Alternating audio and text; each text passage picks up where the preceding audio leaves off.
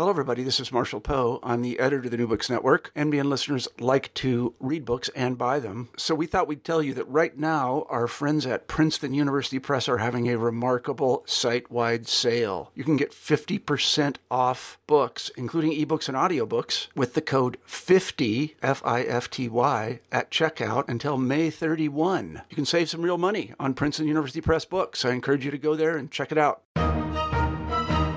Hello again, this is Jay Lockenour, host of New Books in Military History. And I've tried to do something different today, so I'm going to say a few words for our listeners to just explain what's about to happen. Um, I decided uh, on something of a whim to uh, interview a novelist who's written a novel that's uh, a compelling romance, but one that's powerfully shaped by war.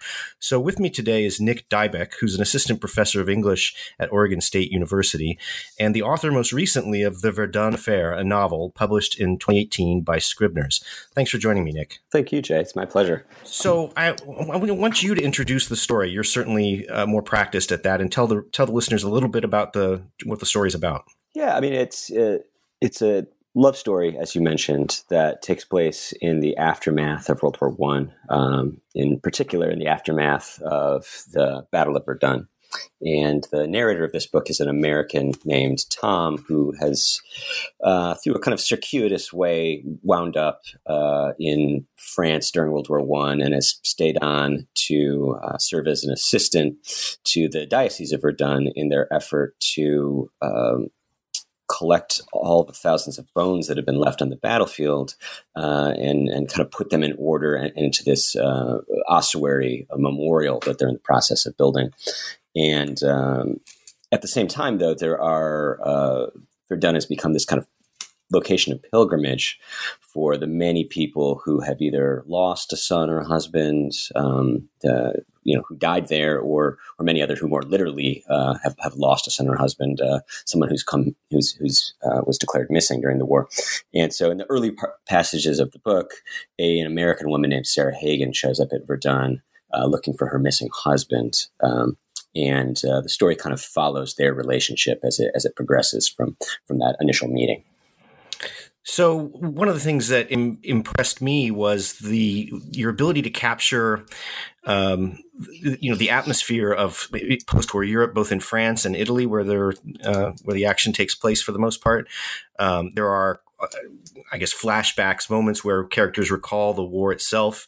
Uh, how did you how did you assemble all this information? What kind of research did you do to um, to put all this together so convincingly?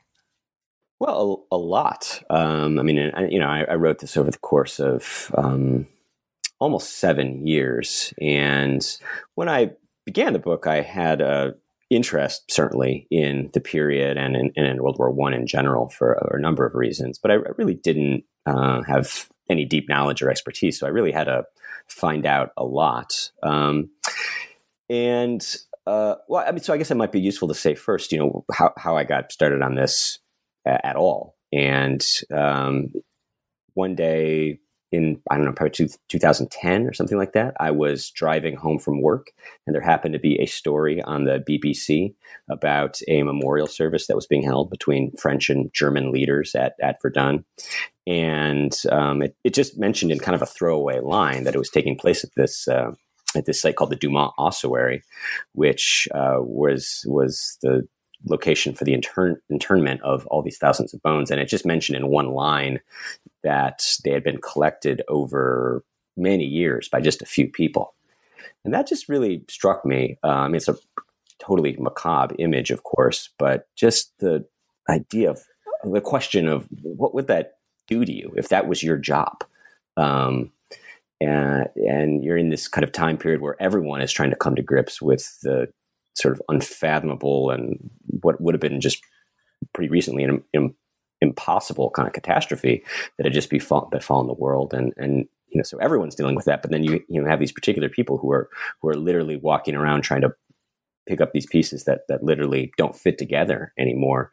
Um, and that image uh, was uh, you know, kind of haunted me and was uh, really led to everything else. You know, um, and when I started, I, I, had this image I was compelled by, but but I didn't know much about what surrounded it. Uh, so I had to, I had a lot to find out. Um, I think I did that mostly in two ways. Uh, reading a lot of books was the primary one, and uh, travel uh, to the places that I actually wrote about was. Well, I was I was curious. It was um, satisfying for me because I've been to many of the places that you uh, that you your characters visit, including Verdun, only once, but enough. Um, I remember enough about it to to really be convinced by your um, depiction of the of the city in the aftermath of a terrible, devastating war, and how people uh, pick up their lives, rebuild their businesses. Um, I was, you know, little interesting touches that you add, like the the presence of so many fortune tellers and uh, whatever you call someone who leads a seance, I guess. A medium, um, I think, right? Yeah. Medium, there you go. Searching for the word to to serve these pilgrims who come and and look for something, any kind of connection to their to their lost one. Yeah, I mean, you know, so it's funny to to go there now uh, because you know it's so much of it um, is still visible, right? I mean, so, so much of uh, of World War One is still visible there um, in very intentional ways, right? Um, I mean, you probably remember from from you went that that a lot of the ground around the city uh, is you know still it's overgrown with grass now, but it still has that moonscape. Um, you know, looks like the ground looks like waves, right? Of, of, of you can still see the old the old shelling. Uh, you can still see all the forts. Um, it's I'm not sure if you if you went to this part or not, but it's very moving to see these um, what they call destroyed villages, right? Uh, places mm-hmm. like Fleury, uh, which were wiped off the map during the face of the battle, and it was um, literally too dangerous to support life there anymore, right? Because I mean, the ground was just so full of ordnance and and scrap, and um, and so you know they never rebuilt rebuilt these little towns, but but they you can go now and see and you know kind of roped off like you know here's here's where the town hall was, here's where the church was, here was the little main street. Um, so I, it one thing that really struck me in going there was how odd it would be to grow up there now you know, because um, there's there's not much going on in Verdun. Other, and, and I think this is kind of one of the interesting things about it. Just you know, just even before the war, there, there has never been that much going on there. You know, it's always been this kind of sleepy, provincial, uh, rather unimportant city. You know, economically or culturally, um, but it just happens to be this site of one of the most infamous. Um, uh, battles and events in general that that have ever occurred in France. Um, I just it just kept you know you know it's like if you're uh, at junior high at Verdun Junior High and you know it's like your every class trip is going to a cemetery or a war memorial or or whatever you know that I mean that that's there's a novel in that uh, in, in itself right there I think and if and the impact not only on the landscape but on the on the people. I mean, you cite a couple of, of excellent books on World War One in kind of acknowledgments at the end. You don't have footnotes or anything like that, but um, you you mentioned Paul Fussell's Great War in Modern Memory. There's um, Eric Leed's No Man's Land and several other other very important books about the war. Um, so that I'm sure that helped you describe the kind of psychological trauma that that's involved um, for both for the soldiers and the civilians. Yeah, absolutely. Um, the and I, and I, as you pointed out, like I mean, there, there's a fairly long list of, of acknowledgments um, of books I read, which uh, were uh, invaluable in trying to figure out some experience that you know. I mean, what compelled me about writing this experience and about writing people that had lived this is that it was so alien from anything I know, right? Um, so, on one hand, that is what gets me interested in the material. On the other hand, as a novelist, that's what exactly the same thing that makes it really difficult to write about. So, um, fortunately, uh, there is, uh, you know, I, I could have read wonderful books on this topic, probably you know, almost literally for the rest of my life without running out of them. Right? Um, you mentioned two of them, which were uh, extremely um, useful. Uh, but even more than that, I think that um, reading uh, primary sources, uh, memoirs of people that had had been there in other places in World War One. Uh, um, really helped me kind of try to get some kind of grip on what it would have been actually like to to be there and experience it. So as an historian, it was it was a, a, bit of a game for me to try to read behind what you were writing and and see if I could figure out where this information was coming from. And and you do such a great job, I think. You know, from from a I, I think I said this in an email. You don't need an historian's seal of approval, but I'm I'm happy to to sort of give it here because you you tell the story in a way that that highlights. Um, characteristics of the post-war period that I would that I would make sure my students understood, or you know that I would include in a book. So things like the way um, people cling to certain rituals of death. This is something that Jay Winter has written about in a in a really uh, interesting way, and I could I could see that in the way. Um, people are relating to the church or to the bones or to the mediums so I wondered, you know, it's not an indictment if you didn't, but did you read Jay Winter? Uh, yeah, let's see. Uh, sites of sites of mourning, sites of meaning. Is that one of his? Mourning, yeah. Sites of memory, sites of mourning. Sites of memory. First. Uh, yes, I read. Uh, I read part of his book. Um, uh, and I'm trying to think what. Yeah, you know, now I, at, at, one point I probably could say, uh, you know, to your question, like, you know, here, here's here's a text that you know this this little snippet or detail came from. Here's another one. Um, I think in that one, one, one, I might be remembering this wrong, but um, I I want to say from that book. I learned one thing, which you know, I always assumed that you you kind of you know the thing you see in, in the movies, right, is when you when you get uh, an announcement of um, that someone's been missing or, or killed in action that a telegram comes. But uh, apparently, in at least in some French towns, it actually uh, fell to the mayor to deliver that news personally, uh, which I believe is something that I encountered in his book.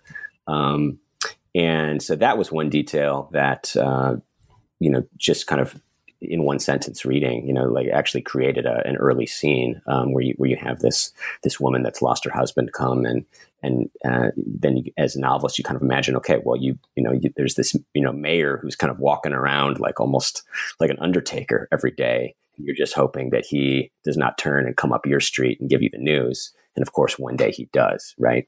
Um, so uh, I, am pretty sure that came from his book. And, and I and I owe him a great debt for that and sort of the scene and, and Saving Private Ryan, if I'm remembering at the beginning, where the car, the kind of official looking car, turns up the driveway, and the the mother seems to understand mm-hmm. what's what's about mm-hmm. to happen. Something similar yeah, to yeah, that. Exactly. And the other thing that comes out pretty clearly too is the the the presence of maimed bodies of damaged men, mostly um, people damaged by the war. Just to, to, imagine what it would be like on a daily basis, you would you'd be encountering people like this all the time that have suffered wounds or um, psychological uh, trauma.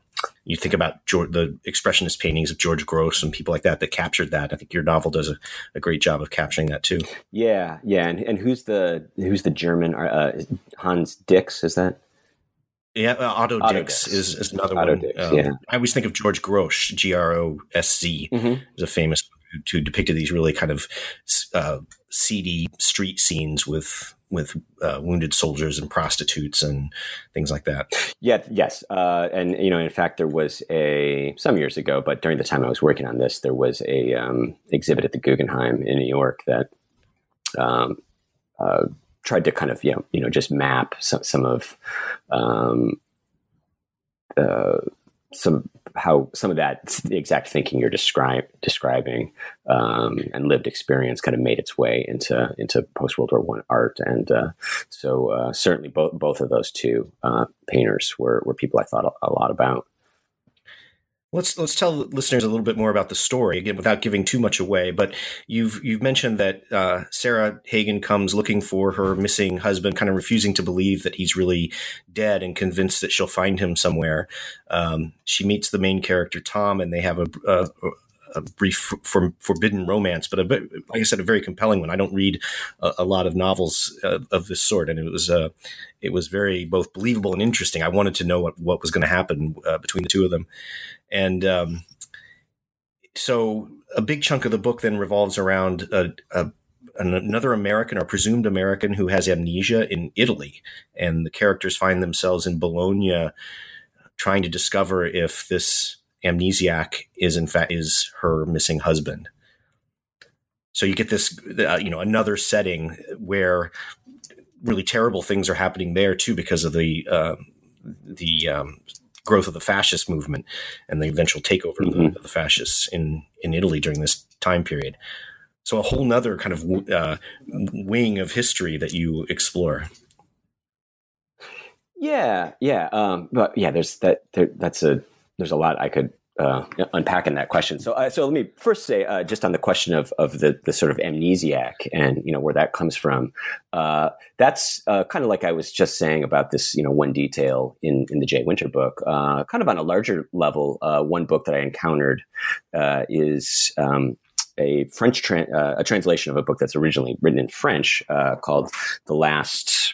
Oh, shoot, I'm gonna uh, the, la- the last unknown, the last living soldier, the last unknown soldier, so some something like that. Um, and that's the story of uh, a French soldier named Anthelme Mangin who was repatriated after the war, he'd been in a POW camp in Germany, and he showed up at the train station in Paris, um, either without knowing who he was, or or at least was unwilling to tell anybody.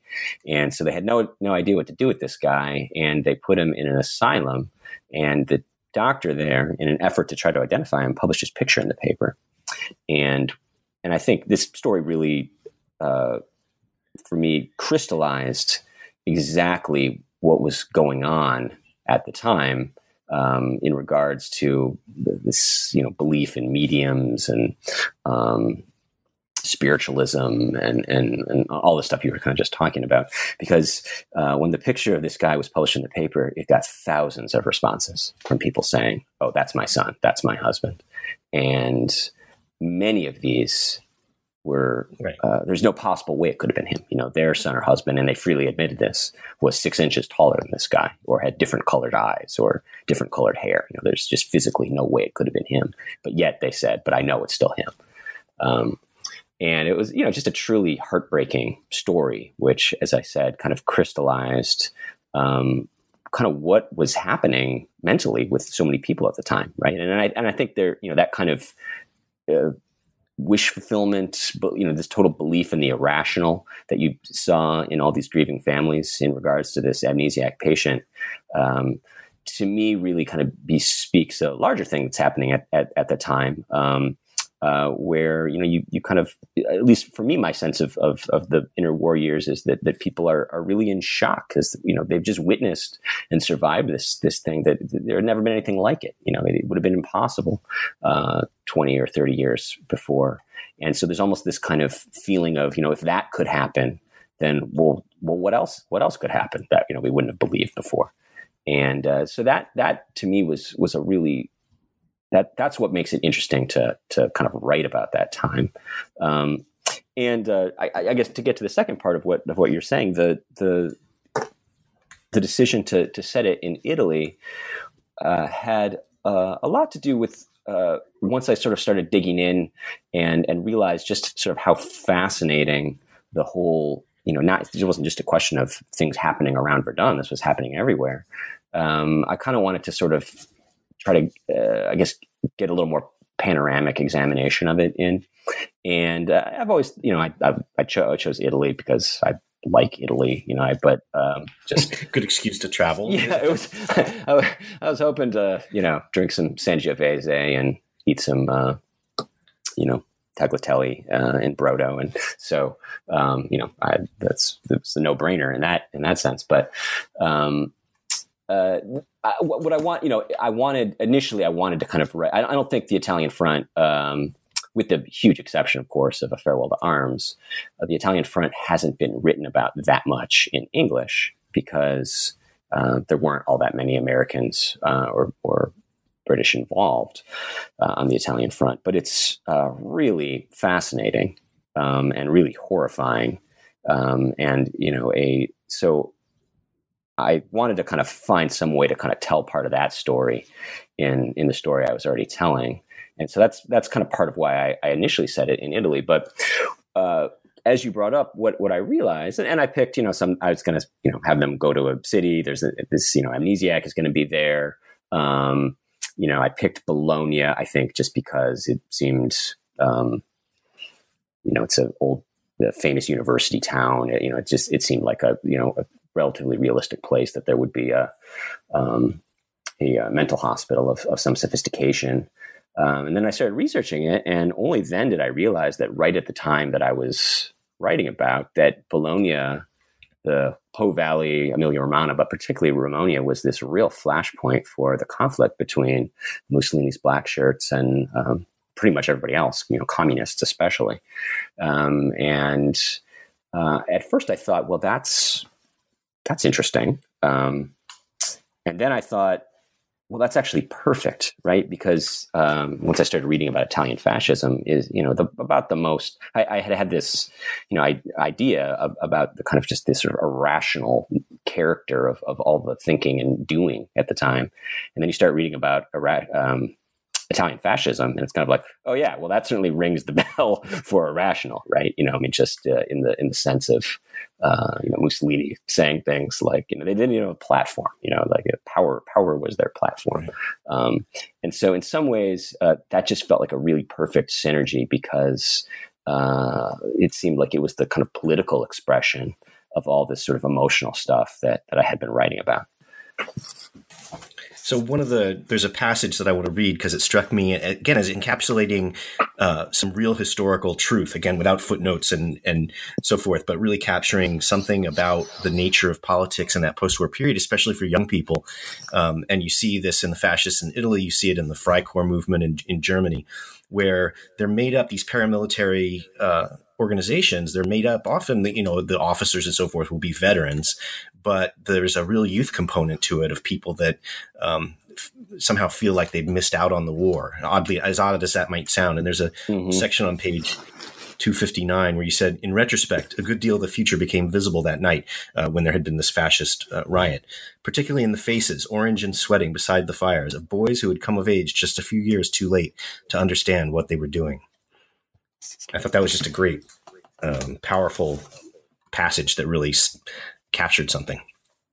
Well, yeah, well, thank you. And I mean, and I, I think um, one thing that really struck me in, in thinking about this time and, and, writing about it, and of course, you know, anyone, you know, my own writing, anyone that reads this book is is going to do it through the lens of knowing what was going to happen in the next several years, right? Um, so you can't kind of ignore that. Uh, but it, the you know, and especially in Italy, I mean, the the you know the as you well know, probably way better than I do, Jay. You know that that um, that their involvement with with the war was totally cynical. You know, I mean, it was they had, they had really no reason to get involved other than a than a land grab and uh, this you know some idea of trying to you know kind of unify the country finally as Italians or something like that. Um, and they put their people through these extraordinary hardships. Um, and you know the the rate of executions in the Italian army was you know multiple times higher than it was anywhere else. For example, and I think in, in certain units they even uh, resorted to um, you know kind of old fashioned Roman decimation, right? Um, for underperforming units and things like that. So um, so you know really terrifying. And then just a few years later, to see all these people kind of dressing, you know, who were just a little bit too young to actually experience it, dressing up in these uniforms and kind of lionizing it and romanticizing it um, is, just kind of um, it tells you something really frustrating about human nature. I think. So let me ask you a little bit about process then too, because uh, knowing now better about how Italy fit into the evolution of the story, um, when did you introduce Paul, who's one of the other main characters, just for the listeners who haven't read it, um, who's an Austrian uh, former soldier?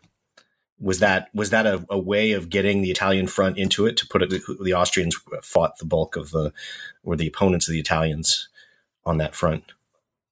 Uh, yeah, yeah, uh, that was part of it. Um, part, you know, there's, I think there's always kind of with with decisions like that. I mean, there's always kind of a combination of things that just kind of happen organically and things that happen very intentionally, um, or, or organically, or I could say accidentally. I guess would be another word that would work there.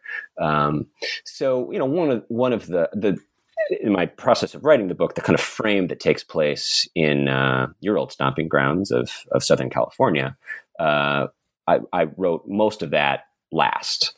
Uh, but the f- opening scene where he encounters Paul at the funeral was was one of the early things that I wrote. Um, and so I always kind of knew that there would be this other character that would be there as this kind of tr- you know trigger point for Tom the narrator.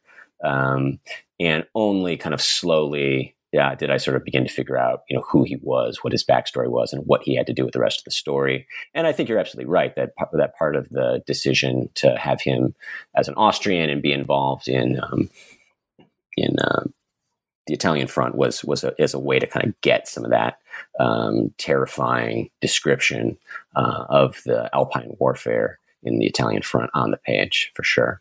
And just to be clear, again, for for listeners who are more interested in military history, that is one of the one of the strong points of the book too. Is this uh, description of the Italian front about which you, one doesn't read very often, and and which, especially as you as you describe it, is really horrifying. These uh, the Italian mining operations to to explode entire Austrian positions or to level mountains. It made me curious to want to go um, see these places, see what they look like as well. Because I've never, I've never been. Did you go to the Isonzo and these other locations?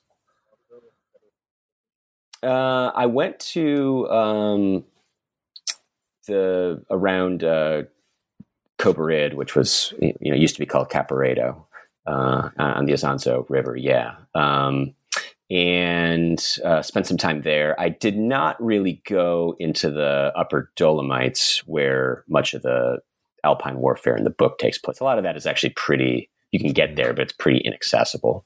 Um, so a lot of that that just comes from from reading and imagination. But but but but again, you know, one of those.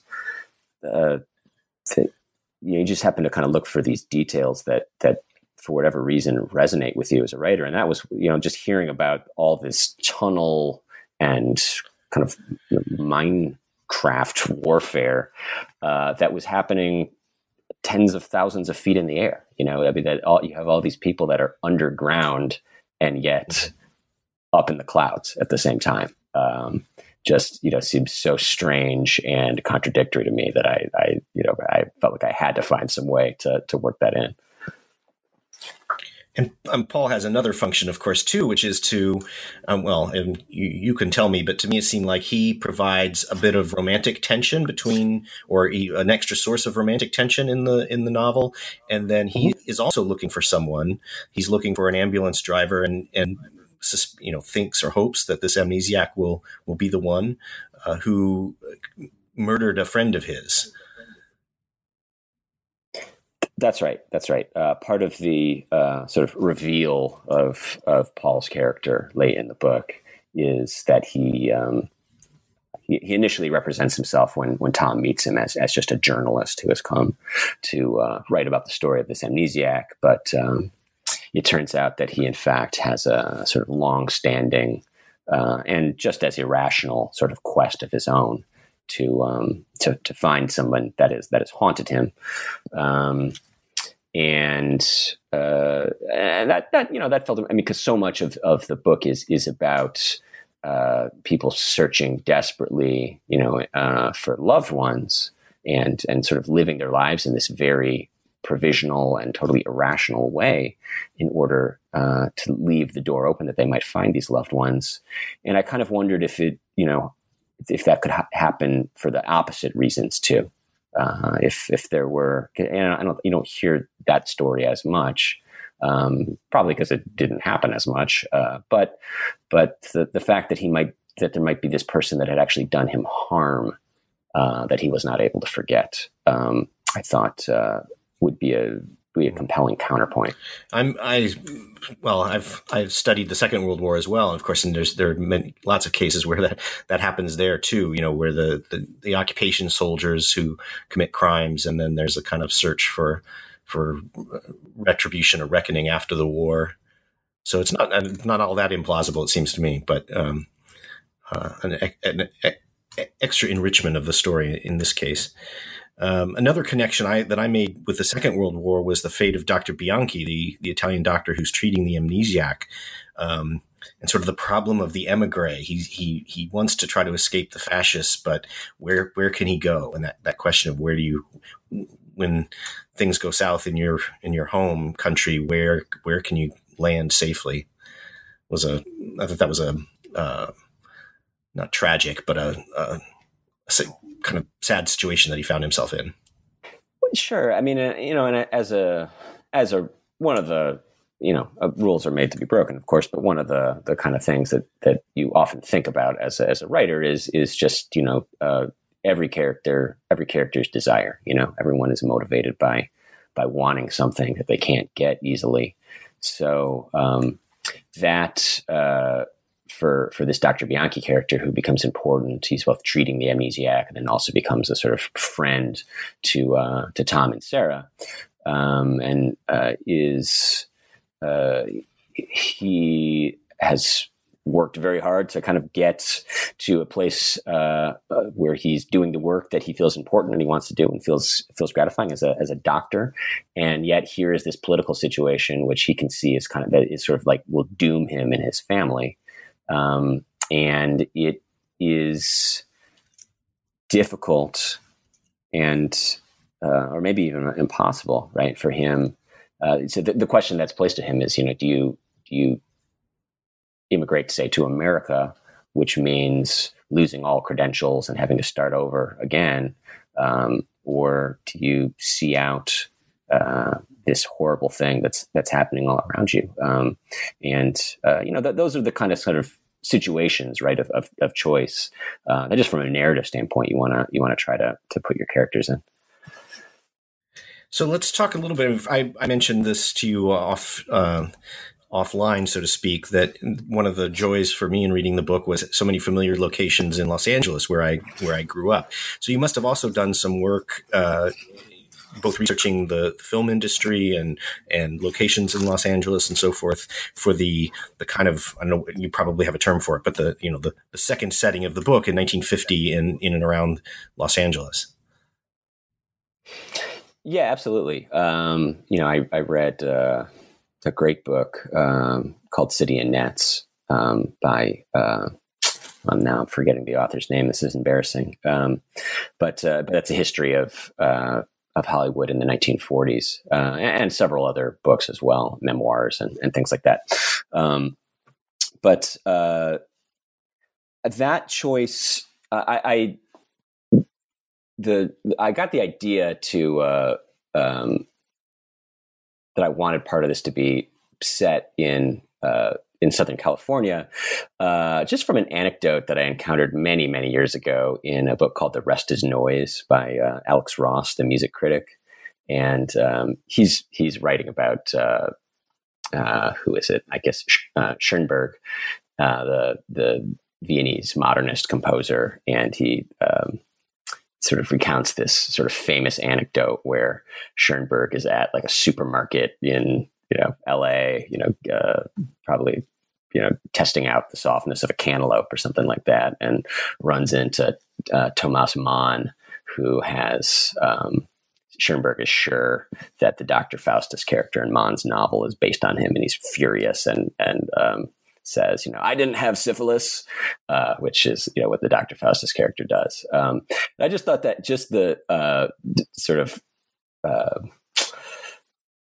opposition of, you know, thinking about these two serious Central European guys with accents now in this brightly lit uh, Southern California space full of you know fluorescent lighting and fresh fruit and sunlight. Uh, I mean, I just I just love the kind of the yeah, as I said, the, the opposition of those two things, and that's what I was really looking for in this book. You know, you can even just kind of see the you know the way the cover turned out, right? This dark, moody sort of European um, uh, uh, tableau, and uh, I wanted the space that that Tom and um, and uh, Paul inhabit uh, the outside of that to, to be the opposite of that, you know, to be uh, to to be the opposite aesthetically, but but also you know about as far as you know if they're going to go back to America, that's about as far literally as you can get, you know, from everything else. You know, they're pushed up right against the sea, right? And the notion that it's a place with no past, whereas these characters are struggling so mightily with their past and. Um, that's been, always been my, my kind of impression of Los Angeles, right? Everything's brand new. It's not really true, but exactly um, brand brand new and and very self consciously kind of writing itself at that time into existence, right? Um, and and then there's even a Unfe- unfettered by any other constraints. Right, exactly, exactly. Um, you know, there's even a line in the book where he kind of, you know, quotes um, a famous line from A Farewell to Arms about, you know, the names of places having, you know, being the only ones that have dignity anymore um, after the war. And, uh, you know, Tom says, and, you know, one of the things I liked about Los Angeles is that, you know, none of the places had any dignity or history or that none of the names had any dignity or history. You know, they were just these kind of made up brand new things. Um, so that, that seemed, uh, you know, like a, kind of a appropriate sort of juxtaposition. Um, and then, you know, also, uh, you know, the fact that it's not just Southern California, but it's Hollywood, right? Um, and, you know, I, I, very much think that, that uh, all this, you know, all what the characters are doing in the whole book with the amnesiac in particular, but in other spaces as well, is they're, they're kind of telling themselves the story they want to believe, right? Um, you know, uh, Sarah wants to believe she can find her husband and that she kind of by some miracle chance has uh, in this asylum. Uh, Tom wants to believe something very different. Um, and, you know, I think especially studio system Hollywood uh, era, you know, that's kind of the, the, sort of writing the story that, you know, America wants to believe about itself a little bit uh, at the time. And uh, so that that's no accident that, that those two things share share space. So I think we've done a great job of, I hope, um, exciting listeners about the book. Uh, it's certainly worth reading. I'm glad that you brought up uh, Hemingway a couple of times. I wouldn't say I, I, know it's kind of an insult to an to an artist to say you sound like or you write like, but um. Hemingway was very much in my mind as I was reading this this book as well. And and part of the part of the pleasure of it for sure was was uh, the association with with that that great writer and and and the subject matter of farewell to arms and so forth was, was uh, um, part of that for sure. So I think I'll, I'll, wrap up the the discussion of the of the novel right now, and maybe give you a chance to talk about what you're reading. I always like to end the, an interview with. Um, a discussion of what you know what our authors think are are worthwhile books and you can mention a history book if you like but but feel free if if there's some uh, some literature that you're reading now that you want people to to think about Sure. Well, first, let me say thank you, Jay. Uh, and you mentioned before that uh, I uh, do not need a historian's approval, but I, but I, very, I very, very much appreciate it. And uh, in, um, you know, I, am not I'm certainly far from a historian myself, though I was a um, history major in college Good many years ago. Uh, and I, I, I, added English right at the end because uh, I, so I felt I felt myself slipping in that direction. But, um, but, but I, you know, the I, and I didn't set out here to necessarily write, um, you know, something that uh, was 100% accurate, you know, in in all of its historical detail. But but the fact that you know people uh, who have studied the period and have thought deeply about it as you have, uh, you know, find it to be plausible and um, and uh, evocative uh, means a great deal to me. So, uh, so I just you know want to say thank you very much for that. pleasure. Um, yeah. So uh, let's see. Uh, so I, as far as reading, I have been. Um, I'm working on another book, which uh, is kind of advancing in, in, kind of the same mode as this one. Um, but uh, you know, as one does after you write a book about World War One, of course, you want to write a book about World War Two, right? So I've been thinking about that, and I've been uh, reading a lot of memoirs. Um, a lot of them have been about Poland in World War II. So I just read um, Jan Karski's uh, report from a secret state or something like that. I don't know if you're familiar with that book. Mm-hmm. Um, uh, but you know, Karski was a uh, a worked for the Polish underground and um, just had uh, this kind of amazing uh, and dramatic experience uh, during World War II, where he, um, you know, was captured by the Soviets, uh, sent to Russia, you know, uh, managed to break out of a uh, Soviet camp, then was captured by the Germans when he got back to Poland, managed to break out of a train on the way to a, a German concentration camp, joined the Polish underground, and, and he became this courier uh, amongst other things, between the Polish underground in Poland and the government in exile, uh, first in Paris, then later in London, and um, it was kind of during that, as one of his roles there, he was, um, you know, uh, one of the first uh, Gentiles to uh, go into the Warsaw Ghetto to kind of offer a report to his superiors about what's happening there, and he also went, um, was kind of dressed up as a guard so that he could go observe. Um, I believe it was Belzec. Uh, the death camp. So, um, so I just read that book, which was. I remember now sounding familiar now. I remember the story and thinking of how amazing you're, you're breaking into the Warsaw Ghetto. Hmm. yeah, right, right, yeah, it's yeah, it, it uh, it's you know, and just just the anyway. So a real a real valuable and uh, uh, just, just kind of amazing witness to um, uh, so much uh, horror. So so uh, th- that book really blew me away. Um, and uh, so, uh, and I'll, you know, I'll say just as far as uh, another book that I read recently, which um, I thought was just fantastic. This is this is fiction, um, uh, just just so I don't only talk about history. Um, but uh, there's a German writer named Jenny Erpenbeck who um, is still alive, I believe, and she is uh, she grew up I think in East Germany, um, you know, through through the communist era.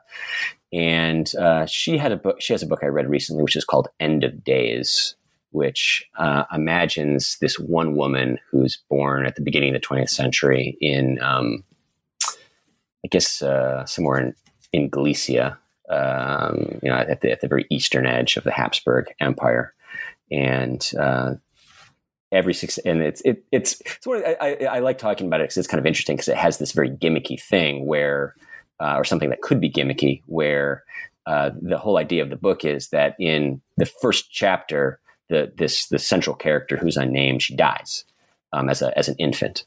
Um, but the second chapter is okay well what if she hadn't died as, as an infant? What's what's her life going to be like after that? And then you know in that second chapter she dies at 14 um, and then hmm. the third chapter is, well, what if she didn't die at 14? You know, what if she, you know, fate passed a different way on that particular day? What's the next, you know, 20 years of her life look like until she dies at 35, et cetera, et cetera. Um, so there's something very kind of, as I said, almost kind of gimmicky about the form of the book.